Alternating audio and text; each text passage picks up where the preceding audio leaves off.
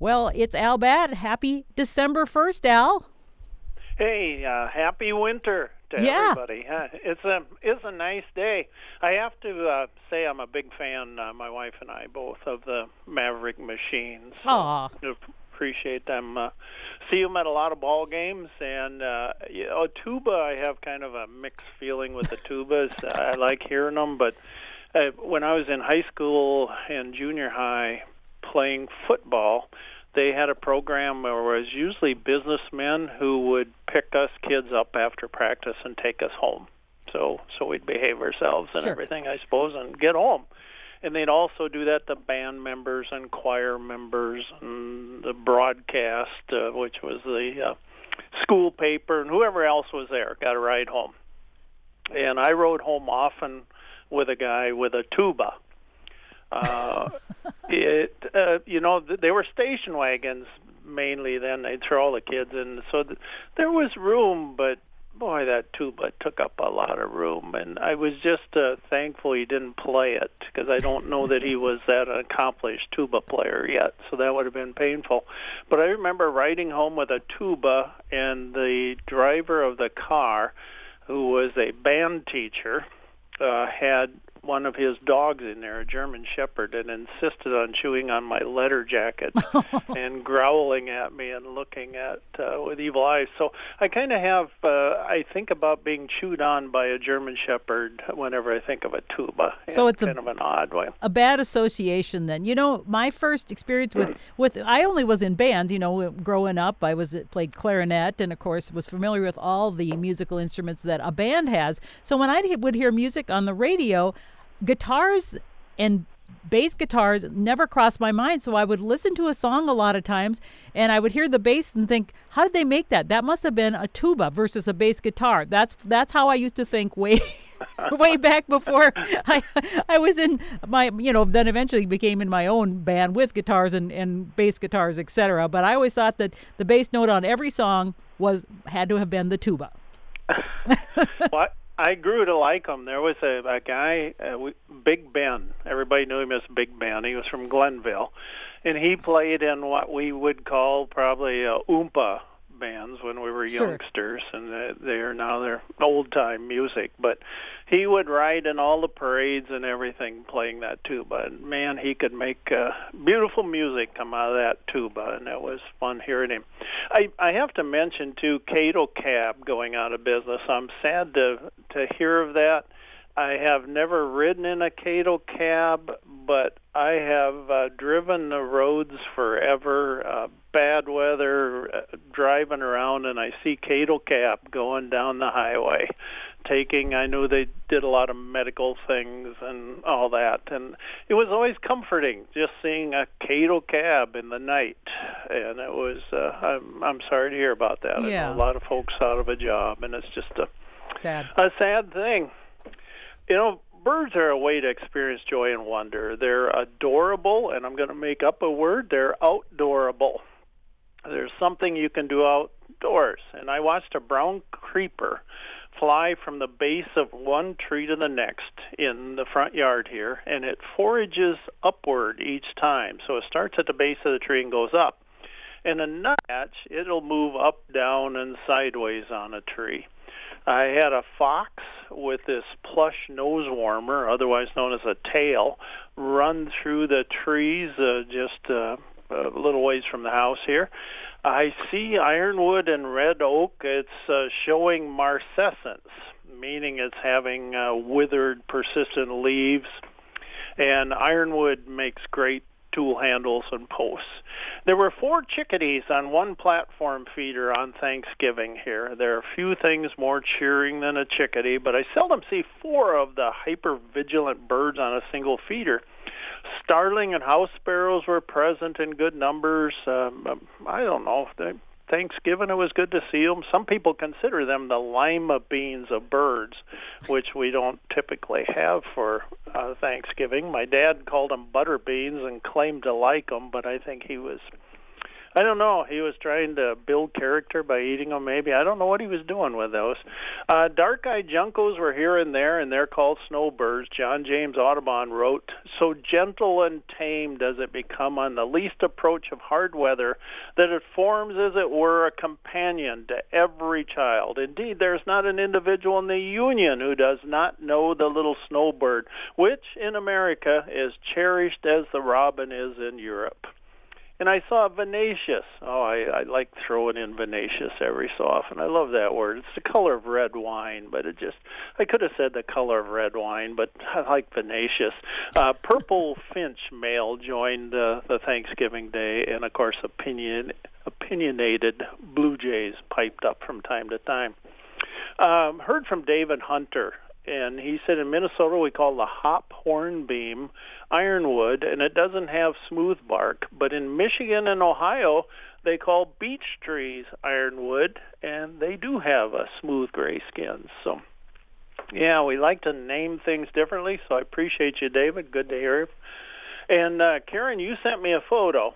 Mm-hmm. Of a uh, well, it was a white-throated sparrow next to a, a little small mammal, and uh, people were wondering if it was a vole or a shrew. Yeah, there was a. It's a Facebook thing on one of the, the, the gardening sites I'm on, and pe- somebody had a picture, and there was this big long debate. Some said it's a vole, it's a shrew, it's a vole, it's a shrew, and then they were arguing the merits or not merits of it, and some you know would respond, kill it, and others, oh no, don't do that. So my question was, was it a vole or a shrew? Could you tell from that picture? It's a candy. It's a breath mint. I wonder if Certs still around. Probably. Um, uh, I don't know. The, the white-throated sparrow on that photo, they're probably. Oh, I'm holding my finger and thumb apart like I always do. Oh, I'd say six inches, maybe seven inches at the most from uh, tip of bill to the tail. Uh, voles, which a lot, people will call them meadow mice. You'll hear that a lot, meadow mice. And those are voles, meadow voles. They they have a rotund body, and they're uh, maybe five to I suppose maybe a really big one would get up to eight inches long at maturity. They have round heads. Their eyes are larger than shrews. They have this really short smooth fur, and I've often said they they would make wonderful coats, but you'd have to have I don't know how many thousand little yes, voles thousands. to make one. And their tails are maybe an inch and three quarters long, and the voles are herbivores, so they feed on bulbs, tubers, Grr. tender young plants, surface roots, uh, the bark uh, from trees and shrubs. My enemies. Yes, they can uh, quickly girdle a small tree, and and unlike moles and shrews, voles are very social. So where you find one, you usually find a bunch of them. They just they have all the relatives over. They have big families, and they like to tunnel in mulch or ground cover, uh, and they leave above ground, leaving surface trails. And a shrew a mature shrew, maybe five inches at the most, and they have a thin tail, about seven eighths of an inch long. Uh, they have really small, beady eyes that are really almost uh, they're difficult to see. They have really small ears, and they have a pointed snout. They have pretty poor eyesight they're uh, classified as insectivores because they eat earthworms, grubs, uh, millipedes, spiders too. Uh, but I've watched them under my feeders, and they are. Oh, they also eat snails and beetles. So a lot of people like them because they're eating all the snails and stuff. But I've watched them under my feeders, and they're eating sunflower seeds. Uh, I know people that have had them in captivity. Oh, man long time ago, I, I went to a seminar with a mammologist, and he had a shrew, and that it would store all these nut meats. As, but I have watched them eat sunflower seeds, so whether they're putting them in there to store them later, I don't know. You often see them under feeders and they're there for a number of reasons. Uh, part of the time they'll be after insects. Part of the time they're eating these sunflower seeds. Uh, in the winter time, I've seen little holes in the snow under the feeders, and I watch, and very often a little shrew head will pop up out of there. They will kill mice, uh, so they're they're neat little animals. I think it looks like a shrew to me because it looks like it has a uh, pointed snout. Oh. But uh, I don't know if the photos, you know, photos will play tricks on us sometimes too. But that's what it looks like to me. They're pretty easy to identify in in life. So if you see one out there, you can say, "Well, boy, that's a shrew or that's a vole," and uh, photos just allow for a little more anonymity. So. So the, the for, for the gardener, the the uh, vole is probably worse, correct? Oh, much worse. Okay. Yeah, uh, shrews are they're pretty good company. They're hap, you know, and they will eliminate an occasional mouse, but they get rid of a lot of insects, and they're just they're cute little guys, and they they have to eat about their weight every day. They have this metabolism that uh, is incredible. So, and I I like seeing them. Uh, Audrey Elke of Grand Meadow said, A friend near Stewartville had this bird in her yard a month ago. Do you know what it is? Thanks. And she's, it's a photo of a large black bird with a long tail with some red on its face. And if you looked at the bird, if you all could see it, you'd say, Boy, that looks sort of like a ringneck pheasant, only it's black. Most black are melanistic uh, that's a color mutation. Ringneck pheasants are pen raised and have escaped from a game farm. So it's a cool bird to see, but uh, that's what it is. Hmm. Uh, Jill Evans, hi Al. I wanted to share this Thanksgiving treat with you. We've not had an Oriole in the six years we've been in our current home. We've tried to attract them many times with various nectar feeders, and now the end of November on suet. Crazy. Uh, the Carolina wren returned this fall too. Not bad for a little backyard in the middle of a Mankato metropolis. Yeah, she had a uh, Carolina wren last year, but she's got a a Baltimore Oriole feeding on suet, and they uh, they will do that. I don't know why it's still hanging around. I'm glad you got a Oriole uh, because you've been trying hard, Jill, and you're deserving. So I'm glad you got one there. Uh, Nels Thompson of Owatonna said muzzle loaders deer season starts. Time to bundle up and get my pocket full of sunflower seeds. I put out a little piece of wood to sprinkle a few seeds on. I have far better luck drawing in chickadees than deer. I think I am much more entertained by the chickadees, even though they offer nothing for the tummy, they do for the spirit. I'm overfed anyway. And his signature line was pretty cool on his email. Uh, Nels wrote, Those who are not students of science are condemned to fear its progress while being victimized by its charlatans. Uh, Brad Baldwin. Brad uh, is the compiler of the Fairmont Christmas bird count, and he has been one for I think about as long as they've had one over there. He's done it for a long time anyway, and I appreciate Brad. Uh, the Fairmont CBC will be Thursday, December 17th. And anyone interested can contact Brad Baldwin, and his number is 831 1189. 831 1189. Uh, Brad says participants do not need to be bird experts if they would rather not bird outdoors. Participants can count birds at their bird feeders. The count area is a seven and a half mile circle centered at Amber Lake Park, and this reaches the Iowa border. And the circle includes East Chain, Wilbert. This is your chance to get to Wilbert. I know there's listeners I've never been to Wilbert. And Imogene. My wife and I were in Imogene the other day. It should not be missed. It nearly reaches Northrop and Welcome. Ooh. And all birding will be done. There'll be no meetings so you're not going to have to come there and get a large group together. And I know this, most years, that's one of the highlights of it. And now it's a, a concern, so it, that will not be needed. Uh, Cheryl Holland of Blue Earth, is, she said, I know it's not uncommon for male cardinals to fly into the windows in the spring thinking they are being territorial when seeing their reflections. But we have a pair of cardinals that every morning sit in an old pine tree outside our window and the female continuously flies into the window while the male sits and watches. If I open the window, they will fly to the other side of the house, and the female once again continues her behavior. Strange indeed. Why? Yeah, why indeed? um, some, you know, a lot of us, we get the Christmas cards, and they have uh, a beautiful evergreen of some kind filled with cardinals.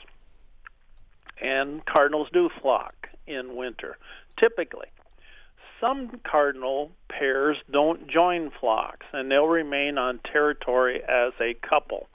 And that could lead to territorial behavior. So they're keeping a winter territory. They don't want to be part of a flock. They've just decided they're gonna they're gonna self isolate and or maybe she's just not a morning bird, Cheryl. But the female cardinals will fight with windows. Uh, we've had them here at our house. Um, mainly, it's the male, because well, males can be idiots. And once in a while, though, the female say, "Give me a shot at that." You know, I want to chase that other female away. So it does happen. Uh, it's much more odd to see it this time of year than in the spring or during the breeding season. Dean Young, who lives in Wisconsin, sent along a photo, and he said, "What is this bird?" It was on a suet feeder, and it was a Baltimore Oriole just like Jill has. Uh, there's been a few of them hanging around. I don't know why. You want to ask them, as Ricky Ricardo would have said if he were still alive, those birds have some splaining to do. So we'd like to know why they're here. But uh, they're here, and I guess the best thing to do is enjoy seeing them. And if you got some suet or something to feed them, feed them.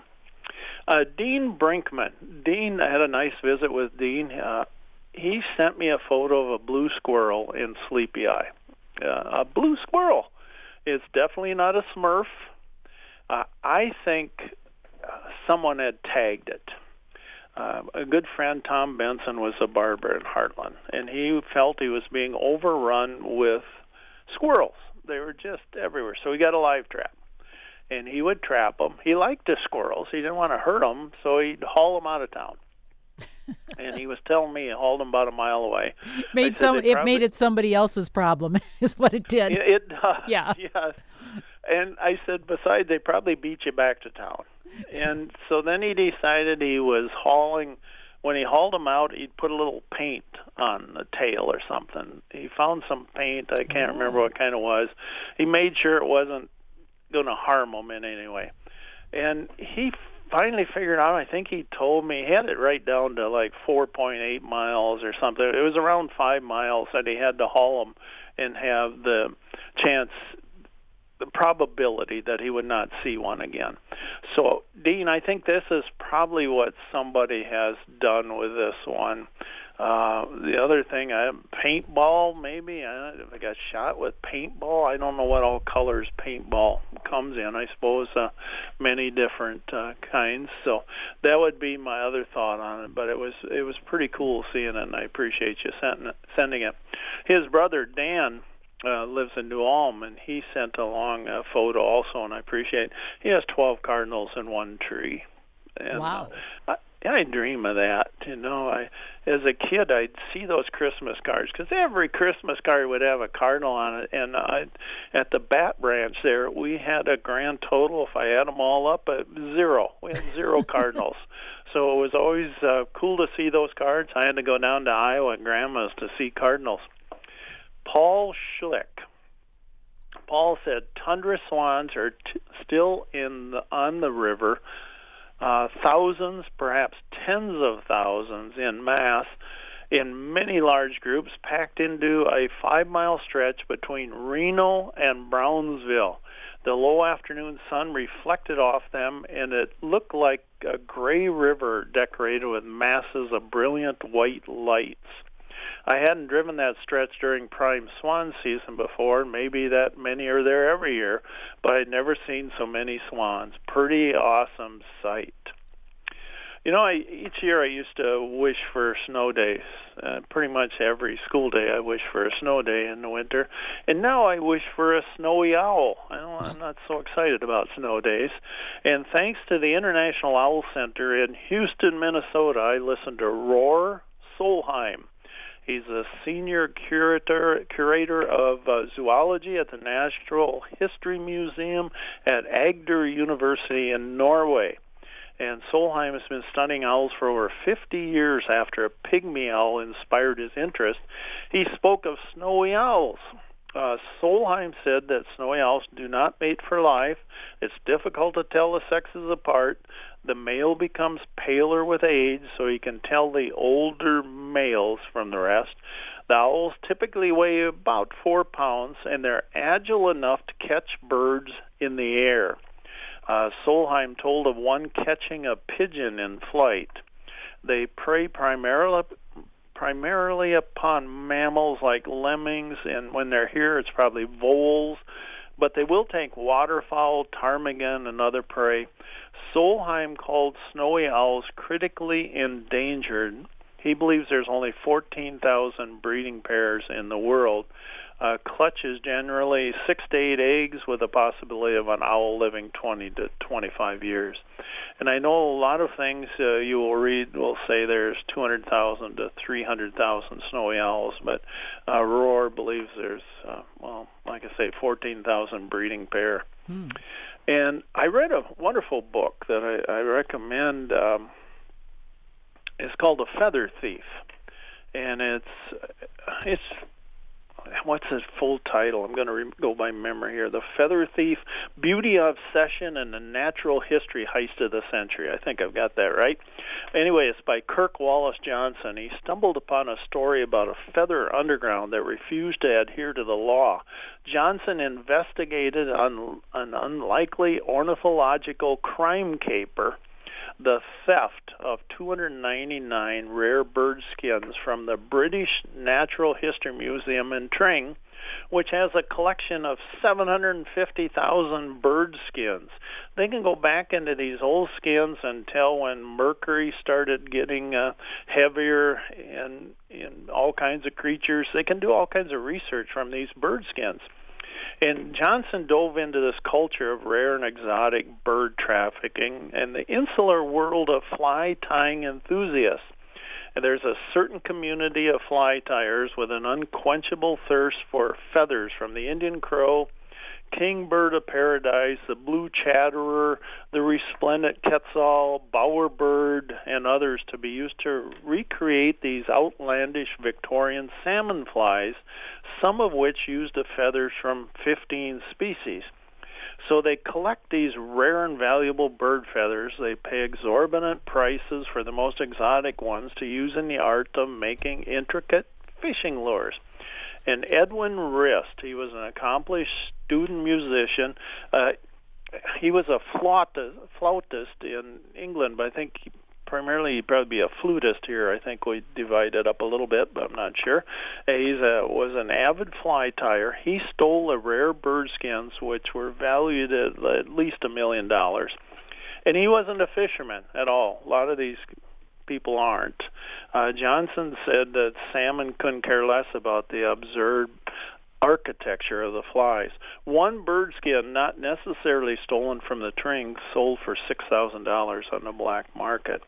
But Johnson also touched on another uh, abuse of feathers. Uh, at one time, 200 million, 200 million birds were killed each year for the millinery trade and it took as many as 1,000 snowy egrets to yield a kilo. That's approximately 2.2 pounds of feathers. In 1886, an ounce of snowy egret mating plumes fetched $32. Wow. What was gold? Under $20 an ounce at that time. So conservation groups uh, railed against this abuse and the feather trade and lobbyists ran a campaign filled with animosity and half-truths while denigrating their opponents, which is the way of things like that. It eventually it led to a ban on such use of feathers, and it was determined that wildlife should be preserved in their natural state. A listener said, I saw a hawk with feathered legs. What kind was it? Uh, more than likely, it was a rough-legged hawk. Uh, rough leg refers to those feathered legs. It, uh, the ferruginous hawk, and the golden eagle are the only American raptors to have legs feathered to the toes. You know, Al, uh, you, know, you, you, mentioned uh, the feathers. I've seen a, a, couple of places in the yard by the lake of, of like uh, groups of feathers, like something must have got something and eaten a bird or something. And I was wondering what what could that be? Because all of a sudden I was at the the top of the hill looking. There was a whole bunch of feathers all together, and then I went down by the lake and there was a whole bunch of feathers. It looked like some type of gray feather. So I don't know what kind of bird that might have been, but what could have gotten my birds on whatever kind of bird that could be. They're fairly large. It looked like a quite quite a large pile of feathers. Okay. Yeah, they think of gray feathers this time of year. You think of snowbirds, the juncos, but mm-hmm. it we have the accipiters. We have uh, Cooper's hawks and sharp-shinned hawks, and they are bird hawks, very good at what they do. Although a uh, study of Cooper's hawks found that they were successful about 12% of the time. Oh. And the other one would be cats, and those would be the primary ones.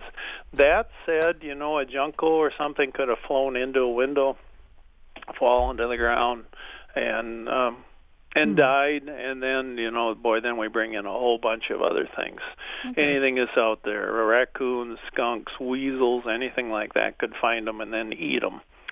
But if they're taking a live bird, it's primarily those accipiters and cats. Okay, well, I'm I'm thinking the one down by the lake, but probably wasn't cats. I know that there's dogs around, so I'm and I haven't seen cats, so who knows? Anyway.